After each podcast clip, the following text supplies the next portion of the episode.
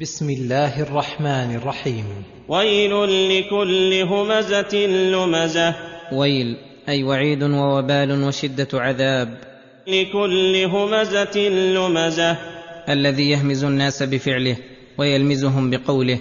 فالهماز الذي يعيب الناس ويطعن عليهم بالإشارة والفعل. واللماز الذي يعيبهم بقوله. ومن صفة هذا الهماز اللماز أنه لا هم له سوى جمع المال وتعديده والغبطة به وليس له رغبة في إنفاقه في طرق الخيرات وصلة الأرحام ونحو ذلك. يحسب أن ماله أخلده كلا.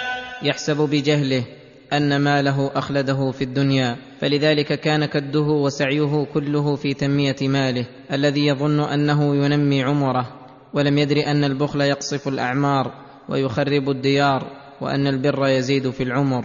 كلا لينبذن في الحطمة وما أدراك ما الحطمة نار الله.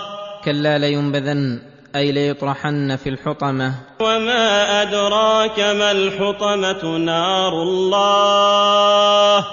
تعظيم لها وتهويل لشأنها ثم فسرها بقوله. نار الله. التي وقودها الناس والحجارة التي من شدتها تطلع على الأفئدة. أي تنفذ من الأجسام إلى القلوب. ومع هذه الحرارة البليغة هم محبوسون فيها قد أيسوا من الخروج منها. ولهذا قال إنها عليهم مؤصدة في عمد ممددة.